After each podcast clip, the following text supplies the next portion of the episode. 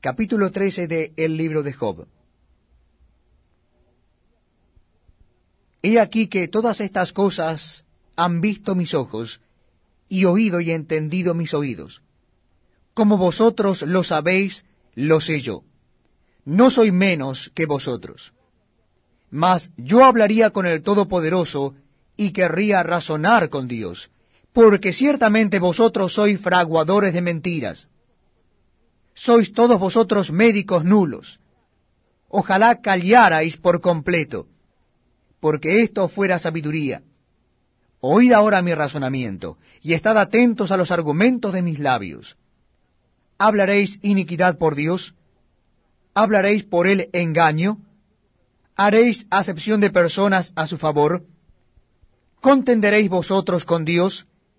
¿Sería bueno que Él os escudriñase? ¿Os burlaréis de Él como quien se burla de algún hombre? Él os reprochará de seguro, si solapadamente hacéis acepción de personas. De cierto su alteza os habría de espantar, y su favor habría de caer sobre vosotros. Vuestras máximas son refranes de ceniza, y vuestros baluartes son baluartes de lodo. Escuchadme y hablaré yo, y que me venga después lo que viniere. Porque quitaré yo mi carne con mis dientes y tomaré mi vida en mi mano. Y aquí, aunque él me matare, en él esperaré. No obstante, defenderé delante de él mis caminos, y él mismo será mi salvación, porque no entrará en su presencia el impío.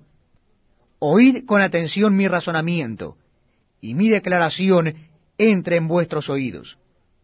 He aquí ahora, si yo expusiere mi causa, sé que seré justificado. ¿Quién es el que contenderá conmigo? Porque si ahora yo callara, moriría. A lo menos dos cosas no hagas conmigo. Entonces no me esconderé de tu rostro. Aparta de mí tu mano, y no me asombre tu terror. Llama luego y yo responderé y yo hablaré, y respóndeme tú. ¿Cuántas iniquidades y pecados tengo yo? Hazme entender mi transgresión y mi pecado. ¿Por qué escondes tu rostro y me cuentas por tu enemigo? A la hoja arrebatada has de quebrantar, y a una paja seca has de perseguir.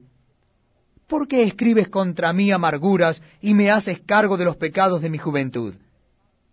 Pones además mis pies en el cepo, y observas todos mis caminos, trazando